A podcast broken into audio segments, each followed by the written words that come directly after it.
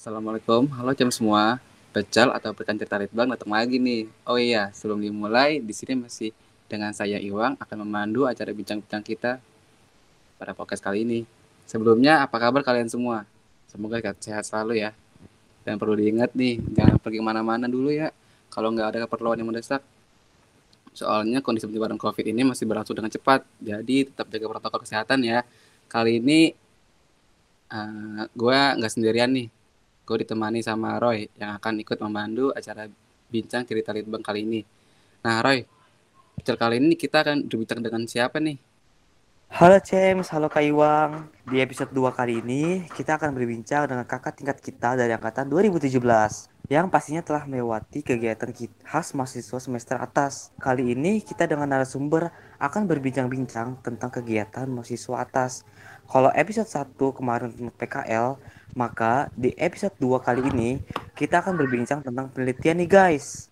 Pasti dari kalian masih banyak yang abu-abu tentang bagaimana penelitian itu atau apapun yang berhubungan tentang penelitian, dan di pecel kali ini kita akan mencoba menjawab satu persatu rasa perasaan kalian. Itu teman-teman, sebelumnya kita kenalan dulu kali ya dari narasumber kali ini, yaitu dari Bang Aryo. Boleh nih Bang, sebelumnya perkenalan dulu Bang. Oke, terima kasih. Halo Roy, halo Iwang. Perkenalkan teman-teman semua, nama saya Aryo Bisma Adhiasa. Saya dari angkatan 2017 yang baru saja menyelesaikan penelitian di tanggal 5 Agustus kemarin. Itu secara keseluruhan ya, namun kalau kegiatan labnya itu sudah saya selesaikan di bulan Desember tahun 2020.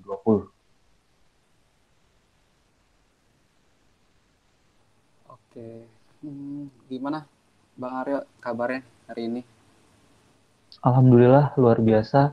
Allahu Akbar, terima kasih teman-teman sudah mengundang begitu ya. Buat kita cerita-cerita malam hari ini, saya sangat bahagia sekali. Podcast hari ini di bawah santai aja ya Bang ya, kita nggak mau dikatakan serius nih Bang. Nah, ya. Oke Bang Aryo, gue mau tanya nih Bang, kalau boleh tahu kegiatan Bang Aryo selama pandemi apa aja nih? Banyak kendala nggak Bang selama beraktivitas di keadaan kayak gini? Iya, jadi selama pandemi ini memang cukup mengganggu ya Bang ya. Kita mau kemana-mana ada penyekatan di sana, ada penyekatan di sini. Ditambah lagi memang kondisinya memaksa kita buat diem aja gitu di rumah. Padahal banyak kepentingan-kepentingan yang kemudian menuntut kita untuk harus keluar rumah. Jadi kita harus ekstra berpikir lah, bagaimana kemudian kepentingan-kepentingan ini esensinya nggak berkurang dengan kita cari cara lain begitu sih.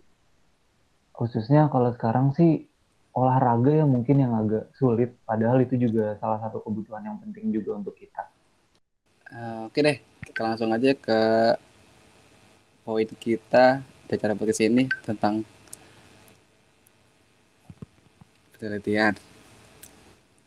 Gue mau tanya nih Bang, penelitian lu kan tadi bilang kalau penelitiannya itu pas di laboratorium itu sibuknya itu di bulan Desember ya Bang. Itu lu emang mulai proposalnya dari bulan apa sih Bang? Kok bisa Desember udah mulai ke laboratorium gitu? Udah sibuk di laboratorium. Oke, sorry. Untuk Desember itu gue udah selesai nge-labnya gitu. Nah, kalau untuk proposalnya itu tuh gue mulai dari mata kuliah LPRK dimulai teman-teman.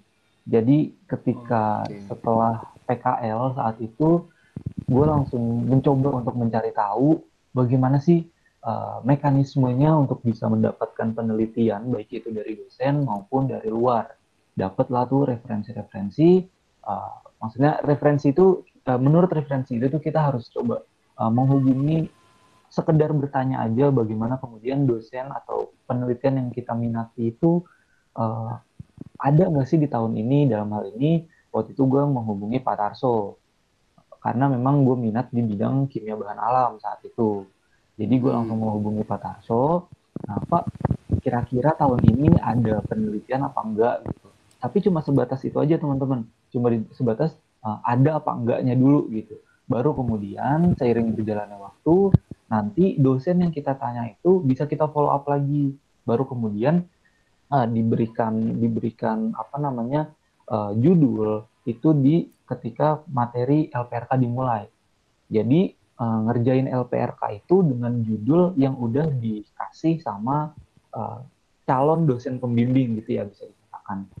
Nah jadi, tapi materi dari LPRK itu ya belum pasti juga teman-teman, karena ketika itu memang judul gue tuh ganti di tengah-tengah jalan, jadi bukan yang digunakan pada saat LPRK, tapi ya kita udah punya gambaran lah seenggaknya susunannya bab 1, bab 2, bab 3 abstrak tuh kita udah ada susunannya, jadi kita tinggal ubah-ubah sedikit aja. Itu kalau beruntung teman-teman, tapi kalau nggak beruntung ya misalnya kita dari LPRK itu kuliah dulu, judulnya dulu, baru kemudian di akhir ternyata penelitian kita beda, ya itu juga nggak masalah. Kita masih bisa ngejar lagi, dan beberapa teman-teman di angkatan 2017 juga ada yang begitu dengan timeline dari penelitian yang lebih cepat juga. BTW LPRK itu apa sih Bang? Kayak mungkin dari semester 3 semester awal belum ada tahu LPRK itu apa ya? Jadi teman-teman tadinya ada nama mata kuliah di semester 7 ya Bang, apa semester 6? Semester 7 kayaknya. Itu namanya literatur dan perencanaan riset kimia, atau teman-teman mungkin lebih familiarnya dengan nama metode penelitian. Dulu namanya metode penelitian, tapi kemudian di semester 6 kita nanti nih kayaknya dari tahun 2006 dari angkatan 2016 deh itu baru ganti menjadi literatur dan perencanaan riset kimia. Itu nanti mata kuliahnya juga kita belajar untuk menyusun proposal, bagaimana menyusun skripsi, mungkin bukan skripsi secara utuh ya, karena kita nggak punya hasil dan pembahasan, mungkin bab 1 sampai bab 3 aja. Tapi itu betul-betul bagaimana cara penulisannya, kemudian isinya itu apa aja, latar belakang itu mencakup apa aja, itu semua dibahas sama mata kuliah itu. Gitu. Oke, makasih Bang Aryo. Nah, teman-teman, kalau misalkan nanti kalian udah ketemu matkul LPRK, nah berarti kalian harus siap-siap tuh, bakalan skripsi gitu. Oke, lanjut Bang Aryo. Oke. Bang Aryo apa Mas Aryo ya? Bang Aryo aja ya. Jadi Bang, saya mau nanya tuh, tadi kan katanya kalau ada matkul tersebut itu harus siap-siap udah skripsian ya. Itu biasanya di semester berapa Bang? Oke, untuk matkul LPRK itu ada di semester 6. Jadi betul-betul setelah teman-teman ngejalanin PKL, ini kan khususnya teman-teman 2019 ya, dikit lagi bakal menjalankan PKL tahun depan tuh, nanti sekitar bulan Maret mungkin, Maret 2022 ketika teman-teman 2019 masuk semester 6, itu udah langsung dapat mata kuliah LPRK itu. Gitu. By the way itu berapa SKS Bang? LPRK kalau nggak salah 2 SKS. Oke, lanjut. Iya. Lo kan udah sempro nih Bang, terusnya waktu itu ya, udah nyusun bab 1. Nah, selama nyusun bab 1 itu terus sempro, ada nggak sih Bang kesulitan atau yang bikin lo apa ya, ketakut gitu? Sempro gitu ada nggak sih Bang? Atau lo punya cara biar gimana gitu, biar tenang, biar lancar, ada nggak Bang tips-tipsnya? Oke, mungkin gue bakal mulai dari penyusunannya dulu ya. Jadi kalau penyusunan dari bab 1 sampai bab 3 itu semua kembali ke dosen masing-masing. Bagaimana kemudian dosen ini nyuruh kita buat nyelesain bab 1 dulu, atau kemudian ada juga yang suruh kita nyelesain abstrak dulu, bab 1 sampai bab 3 nanti belakangan. Karena memang yang pertama kali nanti ketika teman-teman mau penelitian, itu yang dikumpulkan ke prodi, itu adalah abstraknya teman-teman. Jadi bab 1 sampai bab 3 itu nanti dulu belakangan, tapi kita mengajukan abstrak, itu ada formnya. Jadi kalau teman-teman tahu ya, ada dari prodi itu ada PDF gitu untuk masukin pengajuan abstrak. Nah, pengajuan abstrak itu nanti teman-teman buat dapetin nama pengujinya untuk kemudian diakui lah kalau teman-teman ini akan melakukan penelitian begitu. Nah, untuk gue sendiri itu sama Pak Tarso itu dimintanya untuk mengerjakan bab 1 dan bab 3 dulu. Sementara bab 2 itu nomor 3 gitu ya. Jadi pertama ngerjain bab 1, kedua bab 3, kemudian bab 2 baru ngerjain abstrak. Kenapa begitu? Karena bab 1 ini adalah dasar ya, atau apa ya? Iya, benar-benar dasar dari apa yang mau kita kerjain. Nah, dari situ baru kita langsung lompat ke bab 3. Kenapa? Karena bab 3 ini kita cenderung lebih ke copy paste gitu teman-teman. Kita nggak perlu mikir buat ngerjain bab 3, kita cuma tinggal cari referensi aja. Kita harus ngapain misalnya, misalnya dalam hal ini penelitian gue ya, misalnya isolasi gitu. Dengan ekstraksi, ya ekstraksi kan begitu-begitu terus nih. Mau dari kemarin atau sampai ya mungkin nggak sampai puluhan tahun ke depan ya, mungkin ada pembaruan lagi lah. Seenggaknya dalam beberapa tahun ke depan kan nggak berubah-berubah gitu. Seenggaknya kita cari aja metode ekstraksi, udah tinggal kita copy paste. Ya sorry, untuk copy paste ini nggak sekedar copy paste, jadi teman-teman harus namanya parafrase ya. Jadi kita copy paste, cuma kita gantilah kalimatnya gitu. Jadi biar nggak sama persis. Baru kemudian ketika bab 3 udah selesai, diminta untuk mengerjakan bab 2. Bab 2 baru tuh mulai agak berpikirlah untuk menyusun bagaimana sih susunan yang pertama itu tentang apa, keduanya tentang apa, ketiganya tentang apa. Baru kemudian dari situ, kalau udah bab 1, bab 2, bab 3 udah tersusun, baru kita kita susun sebagai abstrak. Baru abstraknya kita kumpulkan. Nah, untuk beberapa penelitian itu ada yang justru abstraknya dulu karena mengejar bisa dibilang validasi dari prodi lah. Validasi prodi baru kemudian dari abstrak itu di breakdown lah semuanya menjadi bab 1, bab 2, bab 3. Gitu. Nah, oh ya sorry, lagi ya tadi untuk SEMPRO ya. Untuk SEMPRO jujur teman-teman, ketika gue kan udah menjalankan seminar proposal, seminar hasil dan sidang. Dari ketiga ini yang memang paling bikin deg-degan itu adalah SEMPRO teman-teman. Sorry teman-teman, emang ya mau nggak mau ya harus jujur. Karena memang ketika SEMPRO itu kita nggak ada bayangan gitu. Kalau misalnya seminar hasil, kemudian sidang skripsi, itu kita seenggaknya ketika kita mengerjakannya sendiri, itu kita pasti bisa menjawab pertanyaan-pertanyaan di seminar hasil dan sidang. Tapi kan SEMPRO ini kita belum ngapa-ngapain gitu. Istilahnya kita cuma baca-baca jurnal. Kalau misalnya ditanya, emang nanti kesulitannya apa? Ya, nggak tahu Pak, itu teman-teman gue pernah ada yang ditanya seperti itu. Ini pas lagi SEMPRO ya. Ini kira-kira kamu bisa memprediksi nggak kesulitan yang akan kamu hadapi seperti apa dan solusinya akan seperti apa? Itu jujur aja buntu gitu akhirnya. Tapi nggak perlu dikhawatirin teman-teman, karena memang seminar proposal itu kan kita mengajukan proposal gitu ya. Nah, nanti mungkin memang ada pertanyaan-pertanyaan yang sedikit menguji kita, sedikit menguji pengetahuan kita, tapi didominasi oleh mungkin saran-saran dari penguji. Itu bisa kita terima, bisa kita tolak, itu kembali lagi kepada kita dan diskusi kepada pembimbing. Gitu. Oke, makasih Bang Aryo. Emang sih benar banget sih kata Aryo. Karena gue juga selaku adik tingkatnya Bang Aryo ya, yang beda 1 tahun ini, yang bakalan dikit lagi mau sempro, berasa deg-degan juga sih kayaknya. Karena belum ngejalanin apa-apa, belum belajar banyak juga yang apa yang mau kita teliti. Terus kita udah dipaksa untuk mau sempro gitu dalam waktu dekat ini. Mungkin tambahan sedikit, teman-teman yang mau seminar proposal ya.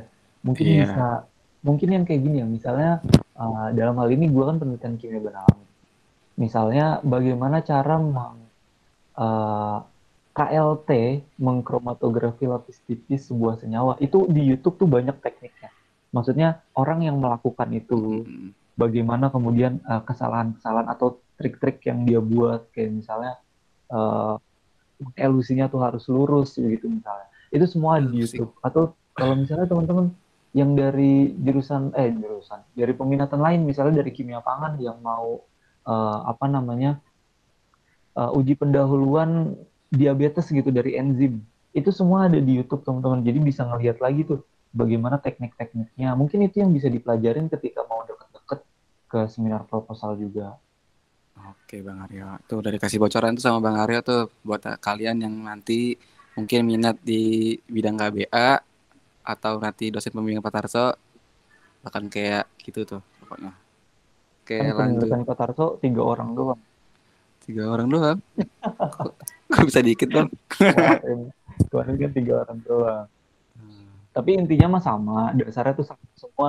Emang pelajarannya tuh ya dari apa yang kita bikin, bab 1 sampai bab 3, terus ya tambahan-tambahan kita bisa lihat YouTube. Itu template lah untuk semua penelitian. Gitu. Oke, Roy, ada yang mau ditanyain gak nih, Roy? Diem-diem ya, air. Boleh.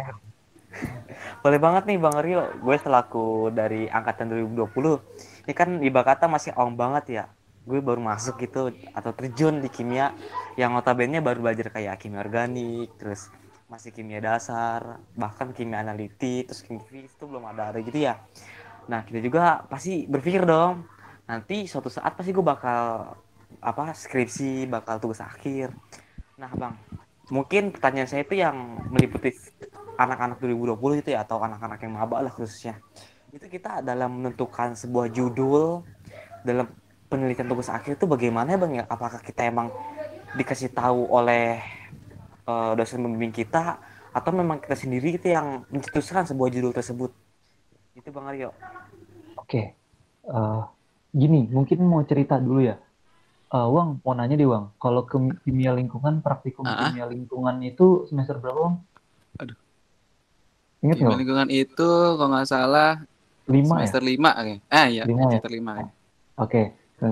Saya. Jadi ya. Gini, jadi teman-teman, teman-teman 2020, ketika masih menjalani kuliah saat itu, gua sampai semester 5 itu pernah ditanya ketika mata kuliah praktikum kimia lingkungan sama salah satu dosen, waktu itu Pak Ihya, ditanya kamu penelitiannya mau apa nanti gitu. Itu semua mahasiswa ditanyain sama Pak Ihya. Waktu itu gue jawab, pertama saya mau kimia pangan, kedua saya mau kimia lingkungan. Itu semester 5. Seiring berjalannya waktu, tiba-tiba ngerasa, oh kayaknya gue punya kimia bahan alam deh. Kenapa? Karena ketika itu gue merasa bahwa gue enjoy untuk ngerjain kimia bahan alam. Jadi teman-teman, ketika untuk menentukan judul, menurut gue pribadi ya, ini sangat subjektif banget. Mungkin teman-teman punya metode sendiri untuk bisa menentukan apa judulnya teman-teman gitu ya, apa peminatannya. Tapi menurut gue pribadi, penelitian atau peminatan penelitian yang bakal kita ambil itu harus sesuatu yang kita enjoy ngerjainnya. Bukan yang kita bisa atau kita jago. Misalnya,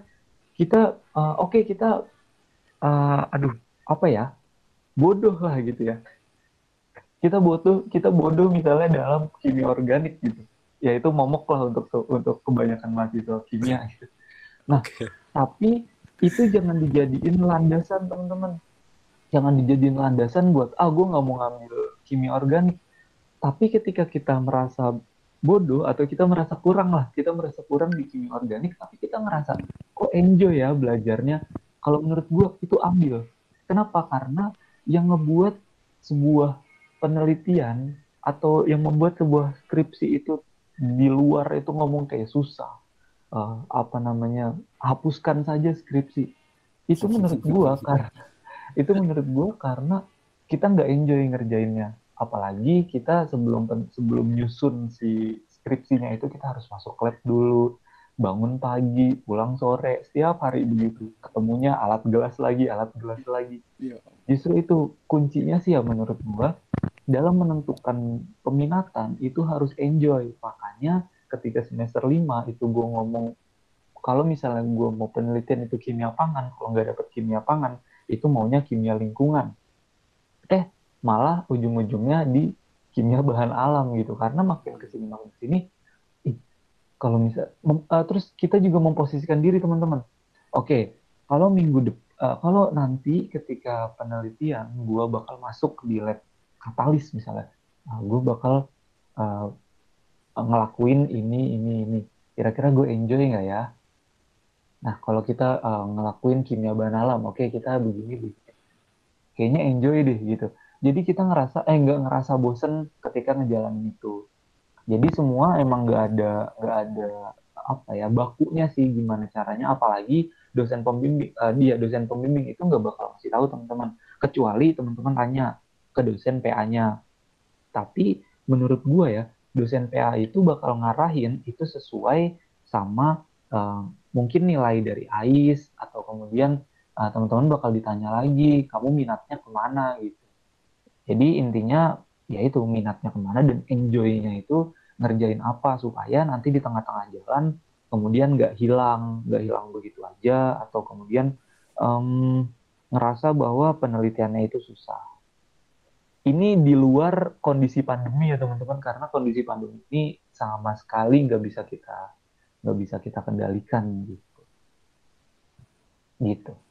Oke. Nah, berarti teman-teman nih yang mungkin sekarang masih jauh skripsinya, jangan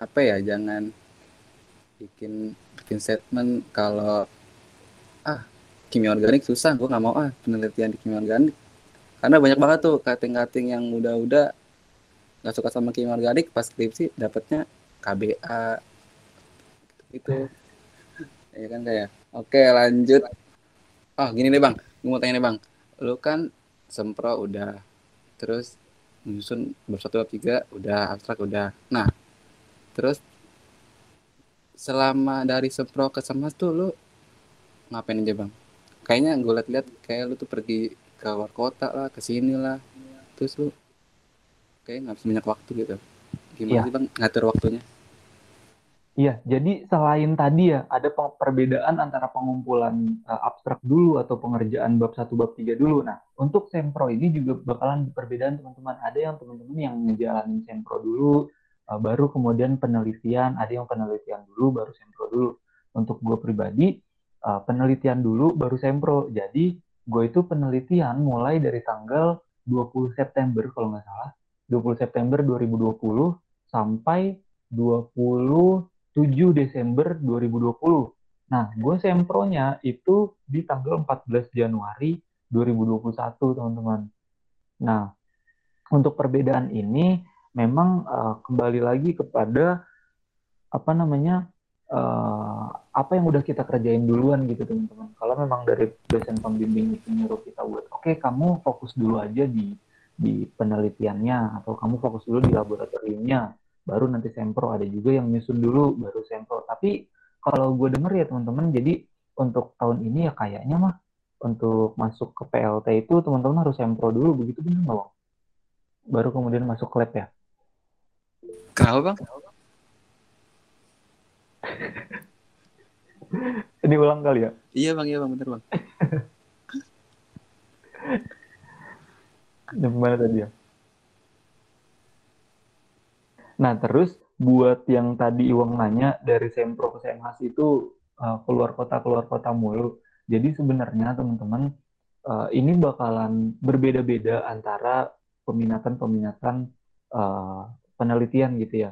Mungkin beberapa gue tahu. Seperti contohnya misalnya yang gue pribadi nih, ketika gue sudah menyelesaikan nge-lab di bulan Desember, itu gue harus mengkarakterisasi. Maksudnya ada uji NMR, ada uji instrumen-instrumen lah, kalau misalnya teman-teman tahu UV-Vis adalah di PLT. Kayak misalnya NMR, FTIR, kalau teman-teman butuh. Nah, itu yang nggak ada di kampus, yang nggak ada di PLT, itu kita kirim, teman-teman. Kita kirim ke luar, ke Unpad waktu itu, terus juga bisa dikirim ke LIPI Serpong, gitu. Jadi emang kita bolak-balik gitu. Untuk di antara sempro sama SEMHAS waktu gue dulu. Tapi nggak juga kalau misalnya sempronya itu awal, ya nggak antara sempro dan SEMHAS juga gitu. Oke Bang Aryo. Jadi kira-kira lu udah berapa lab nih Bang yang udah lu kunjungin? Gue pribadi waktu September sampai Desember itu di lab Kimia Unjani di Cimahi. Terus dari Januari sampai Februari akhir lah ya, itu di PLT. Terus untuk kirim-kirim pengujian-pengujian di Laboratorium Sentral Unpad sama di Puslab Pusat Penelitian Kimia di LIPI Serpong. Juga ya, kurang lebih 5 lah ya. Kurang lebih. Tapi yang di Puslab Kimia LIPI sama di Universitas Pajajaran itu gue nggak ngelakuin sendiri. Jadi ibaratnya gue cuma ngasih sampelnya doang, terus tinggal nunggu hasilnya. Gitu. Oh iya Bang, mau nanya dong Bang, itu kan ke lab gitu ya, keliling-keliling. Terus kalau kita ke lab gitu, ya kita butuh surat perizinan nggak sih Bang? Apa langsung ujuk-ujuk datang gitu? Nah, untuk perizinan-perizinan itu biasanya sudah di cover sama dosen pembimbing gitu teman-teman. Jadi ini kan sebetulnya kerjaannya dosen pembimbing lah ya, bisa dibilang gitu. Jadi kita di cover sama dosen pembimbingnya itu. Jadi kita udah terima perintah lah dalam tanda kutip, kamu nanti kasih sampel ini ke LIPI Serpong ya, kamu kirim sampel ini ke lab sentral Unpad ya gitu. Jadi kita udah tinggal jalan, kita tinggal kasih. Nanti hasilnya pun juga bakal dikirim dari Puslit LIPI Serpong atau kemudian dari lab Unpad itu ke pembimbing, baru dari pembimbing dikasih ke kita. Gitu. Oke, thank you Bang Aryo. Sekarang lanjut nih Bang. Jadi kita akan bertanya dari teman-teman chefs nih yang udah bertanya di question box Himka. Nah, langsung aja ya kita bahas pertanyaannya.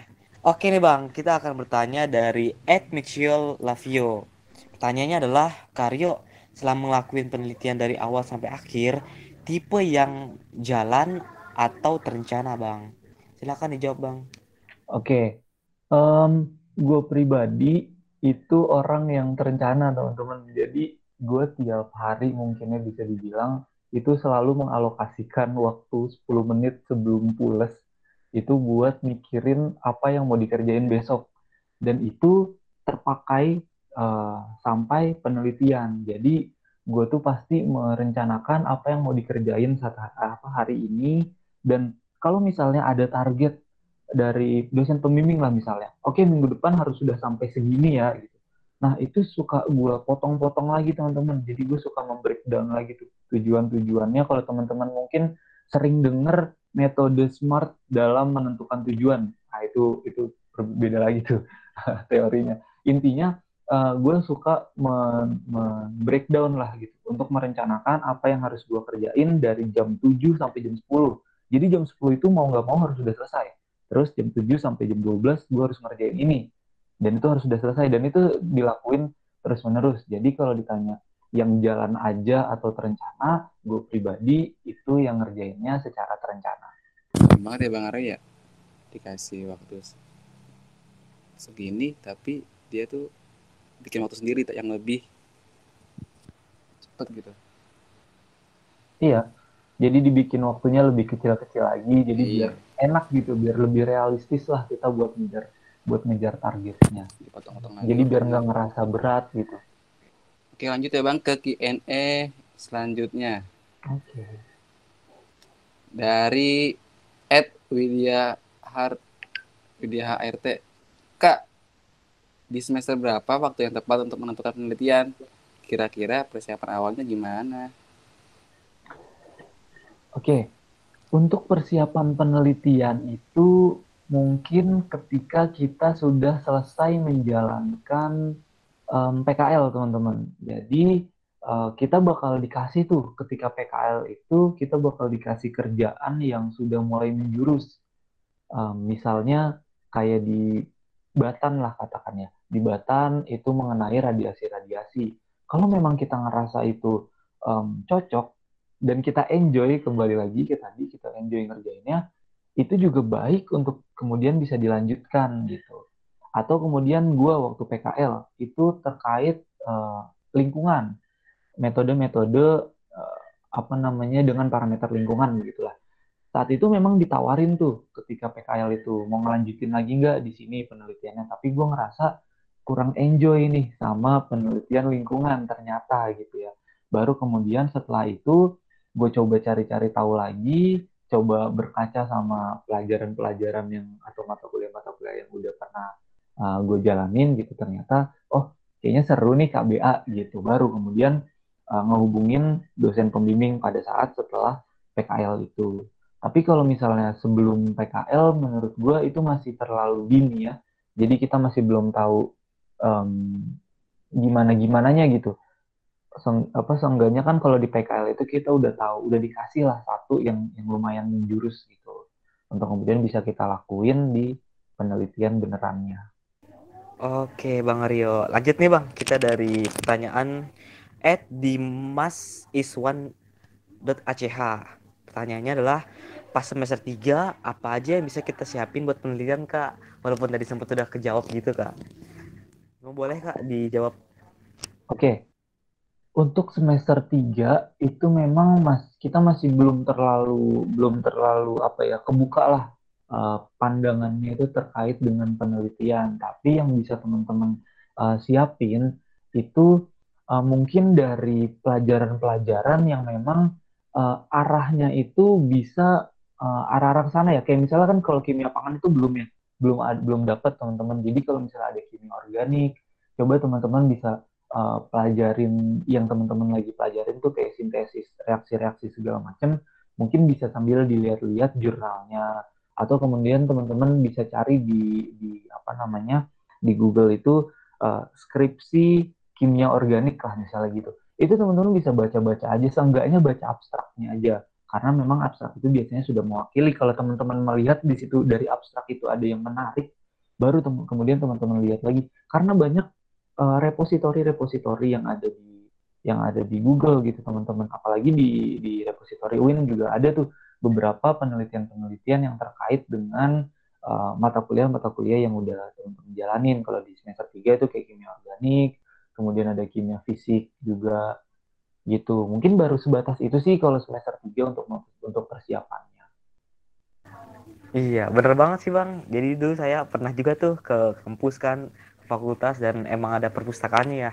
Terus pas saya ngejelajah gitu tuh nemuin tuh banyak tuh skripsi orang terdahulu. Itu kimia banyak banget, ada yang tipis, tebal, sedang, gokil sih. Semoga cepat berakhir lah kita biar bisa offline Bang. Nah itu dia tuh. Lanjut Bang Iwang. Oke, gue lanjutin ya ke pertanyaan selanjutnya. Dari M Akbariski.a, katanya dia nanya nih, dalam penentuan judul penelitian itu juga dibantu dospem atau mutlak mahasiswa sendiri ya Kak? Oke. Untuk judul itu biasanya kita dibantu sama dosen pembimbing. Jadi yang kita lakuin sendiri itu adalah peminatannya teman-teman. Jadi yang kita mikir sendiri itu peminatannya kayak tadi. Oke, kita enjoy-nya kemana ya? Kita enjoy-nya ngerjain penelitian dengan peminatan apa? Itu kita pikirin sendiri. Apa ke katalis? Apa kemudian ke pangan? Apa kemudian ke radiasi? Itu kita pikirin sendiri. Tapi ketika kita sudah menetapkan pilihan, katakan ke kimia katalis gitu ya. Di kimia katalis kita sudah menetapkan pilihan, baru kemudian kita cari tahu mana sih dosen yang memang fokus penelitiannya itu di kimia katalis. Baru kemudian kita hubungi tuh dosennya, kita tanya, Bu, ada penelitian nggak tahun ini? Saya mau ikut penelitian Ibu, Pak, saya mau ikut penelitian Bapak. Gitu. Nanti dibantu untuk penentuan judulnya, untuk modifikasi-modifikasi judulnya, itu pasti dibantu mikirin sama dosen pembimbing gitu. Oke, jadi gitu ya guys, jadi dibantu sama dosen pembimbingnya. Nah, gue juga mau nanya nih Bang, jadi setiap sempro semasi itu judulnya bisa ganti-ganti ya Bang? Oke, sesuai revisinya itu, atau gimana? Itu bisa banget diganti. Tapi memang kalau kita ya, mungkin kalau di kimia itu apa namanya ketika judul diganti itu selama metode yang atau kemudian metode yang kita gunakan itu tepat. Maksudnya kalau kimia katalis kan ya begitu metodenya, kalau kimia pangan ya begitu metodenya gitu. Itu nggak bakal mengubah apapun isinya, tapi kita cuma merubah redaksi dari judulnya aja. Karena gue pribadi itu mengalami penggantian 2 kali. Itu hasil dari revisi seminar hasil dan juga revisi sidang. Tapi memang ketika seminar hasil itu di revisinya hanya waktu itu dikatakan bahwa judul yang sudah gue diskusikan bersama pembimbing, itu terlalu menjurus ke jurnal gitu kalau kata penguji waktu itu. Jadi coba diganti redaksinya biar orang-orang awam itu bisa, maksudnya orang-orang awam tuh orang-orang yang bukan orang KBA gitu. Itu bisa mengerti apa yang dikerjakan ini gitu. Nah, kemudian untuk yang hasil revisi sidang itu memang cuma kayak misalnya ini kok dannya ada 2 kali ya gitu. Gitu-gitu aja sih kalau judul kita perubahannya. Tapi intinya dari esensi dari judul itu tetap sama. Oke, lanjut ke Q&A selanjutnya. Mungkin Roy bisa. Oke. Lanjut nih Bang dari @APRLRHN. Pertanyaannya adalah Setelah seminar hasil yang harus dilakukan dan dipersiapkan biar cepat sidang, apa sih Bang? Terima kasih. Oke, ya. Jadi ini juga salah satu strategi yang waktu itu gue dapetin dari dosen pembimbing juga. Jadi ketika kita udah selesai seminar hasil, itu kan, jadi gini teman-teman, kalau seminar proposal, nanti hasil revisi, ini juga nanti buat teman-teman 2018 juga ya. Jadi ketika hasil dari seminar proposal itu, kita harus konfirmasi lagi ke penguji. Bu, Pak, ini saya sudah revisi, hasilnya ada revisi lagi nggak? Kalau nggak ada, itu kita minta tanda tangan Bapak nih untuk lembar pengesahan. Tapi kalau misalnya masih ada, itu kita perbaiki lagi. Tapi kalau seminar hasil, itu kita nggak perlu konfirmasi ke penguji, tapi kita hanya konfirmasi ke pembimbing. Pak, Bu, ini revisian dari penguji sudah saya selesaikan. Bolehkah saya buat daftar sidang gitu? Nah, tapi itu nanti dilihat lagi sama dosen pembimbingnya. Cuma, gue waktu itu mikirnya gini, oke, gue udah banyak revisi sama dosen pembimbing. Kemudian, ketika seminar hasil, itu gue direvisi sama penguji, bisa dikatakan 5-10 bagian aja lah gitu yang direvisi. Ketika gue kirimkan file skripsi gue hasil revisi seminar hasil ke dosen pembimbing, kan tadi direvisi cuma 5-10 bagian. Masa dosen pembimbing harus baca lagi sih dari awal sampai akhir gitu istilahnya. Itu bakal makan waktu banget. Jadi waktu itu gue buat tabel. Jadi gue udah bikin nih, gue udah ngerevisi semuanya. Nah di file lainnya itu gue bikin ada satu file yang isinya tuh tabel. Tabelnya itu isinya gini, ada tiga apa ya? Kalau ke kanan tuh namanya apa? Kolomnya. 3 kolom. Yang pertama bagian, terus kedua kesalahan, yang ketiga perbaikan. Jadi untuk bagian ini misalnya di tinjauan pustaka kemudian kesalahannya apa yang disampaikan sama penguji, misalnya gambar 2 mekanisme karsinogenesis belum dijelaskan atau belum disitasi di paragraf misalnya gitu. Nah untuk perbaikannya itu gue tulis di situ mekanisme karsinogenesis sudah ditambahkan pada subbab 2.6 misalnya, 2.6 kanker pada paragraf sekian gitu. Udah, nanti itu ke bawah 5 atau 10 bagian yang tadi direvisi sama penguji, baru kemudian gue kasih ke pembimbing. Jadi yang gue harapkan, pembimbing itu udah nggak ngebuka file skripsinya lagi. Karena perbaikan-perbaikan yang udah dikasih sama penguji itu ada di tabel. Jadi pembimbing itu tinggal baca tabelnya aja. Oh, ada kesalahan ini pada bagian ini, perbaikannya udah kayak gini. Ya udah, ini udah berarti gitu. Udah tinggal baca 5 sampai 10 bagian aja. Gimana, Pak? Saya sudah boleh daftar sidang. Ya udah silakan daftar sidang. Udah gitu deh. Langsung daftar sidang. Gitu. Oh, alah. Tapi itu memang dari Bang Aryo sendiri yang lakuin apa memang teman-teman juga banyak yang lakuin hal seperti itu, Bang? Gue nggak tahu ya kalau teman-teman lain ngelakuin, cuma memang waktu itu gue juga waktu itu dapat arahan juga dari pembimbing.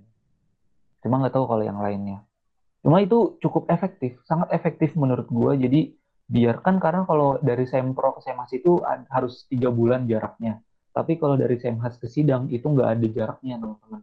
Jadi memang dari SEMHAS ke sidang itu bisa kita kejar secepat mungkin lah gitu. Oke, thank you Bang. Lanjut nih. Nanti kalau misalnya mau lihat itunya juga bisa lah. Nanti gue kirim-kirim kalau teman-teman mau. Apa namanya, gitu. Dari draft apa tabelnya gitu. Oke, boleh banget Bang. Ditunggu Bang. Oke. Lanjut Bang Iwang. Dari @FA Fitriani. Katanya tips cari penelitian selain dari dosen. Tapi teman-teman Bang Aryo nih banyak nggak sih Bang yang nggak dapet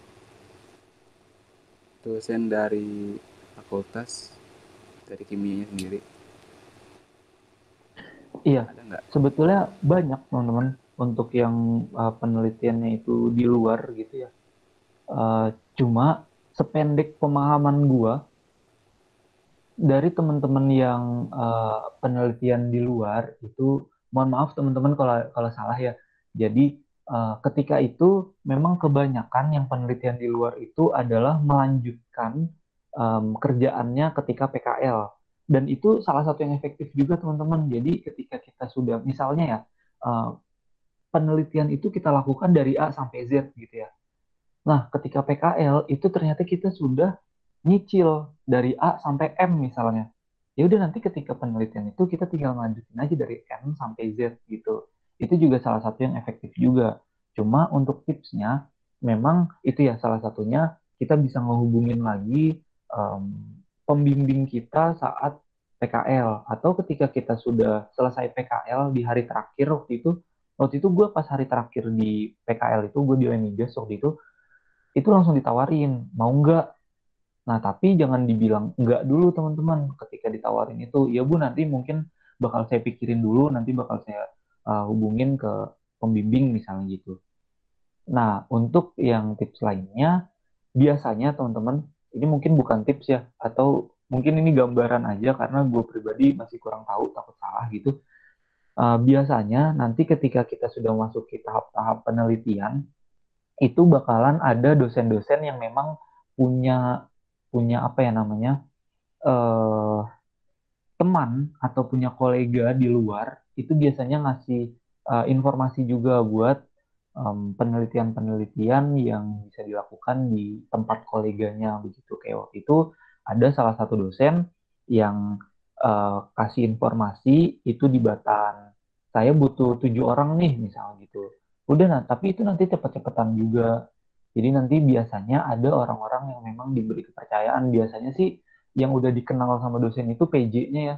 Kayak misalnya emang udah tahu WA-nya untuk bisa bagiin info, nanti sama si mungkin PJ atau orang yang dikenal sama dosen itu bisa nerusin ke grup angkatannya gitu. Tapi kalau misalnya kita ngajuin sendiri, gue masih belum tahu sih mekanismenya seperti apa.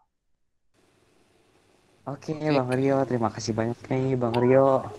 Udah jawab pertanyaan seputar penelitian, kemudian ngasih saran juga, dan terakhir pertanyaan dari teman-teman seputar Himka juga udah dijawab gitu. Iya, terima kasih banget teman-teman juga undangannya. Sorry banget kalau memang pertanyaan-pertanyaan tadi belum menjawab banget gitu ya, belum mencerahkan. Mungkin nanti kita bisa diskusi lagi di luar. Gue sangat open teman-teman, karena gue ngerasa waktu gue menjalankan penelitian saat itu gue banyak sekali merepotkan kating-kating gue angkatan 2016, 2015 juga. Jadi gue sangat terbuka ketika teman-teman nanti mau bertanya atau mau mendiskusikan terkait PKL atau terkait perkuliahan atau terkait penelitian gitu teman-teman. Oke, alhamdulillah. Kayaknya dari gue sih semua pertanyaan yang udah dijawab tuh udah jelas banget ya sama Bang Arya. Nah, pokoknya semoga bermanfaat dan dapat membantu kita semua dalam melakukan penelitian nanti. Nah, karena kita udah di penghujung acara nih, sebelum kita tutup mungkin ada yang mau kakak Bang Arya sampaikan lagi nggak buat teman-teman? Oke, mungkin sedikit ya gue mau nyampaikan. Jadi ketika kita ini gue dapetin juga dari pembimbing gue saat itu, Pak Tarso. Jadi untuk kita menjalani penelitian itu, kita normal untuk merasakan yang namanya bosan. Kita normal untuk yang merasakan, kita normal merasakan yang namanya jenuh gitu teman-teman. Karena ya tadi, yang tadi gue bilang juga dari jam 7, waktu itu gue dari jam 7 pagi itu udah di lab, terus pulang-pulang tuh setengah 5, itu setiap hari Senin sampai Jumat gue lakuin begitu terus. Pasti ada fase bosannya.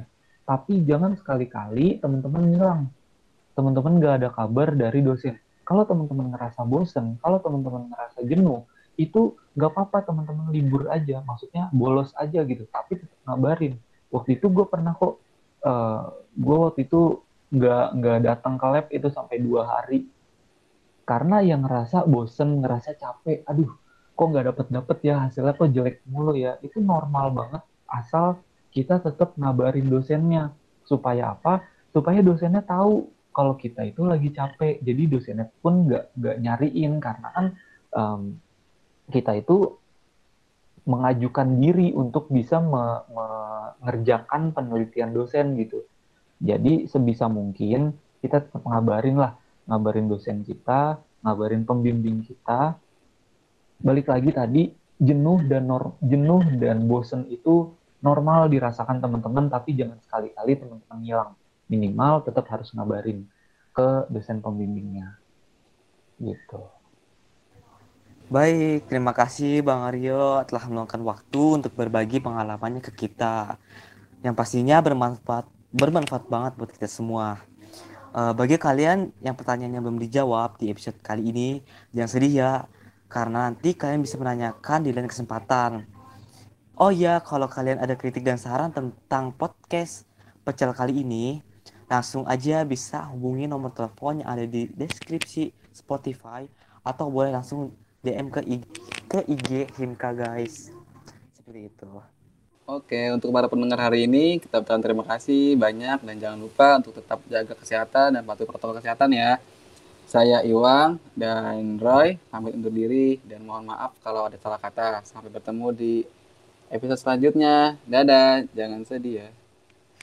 Dadah, wassalamualaikum warahmatullahi wabarakatuh.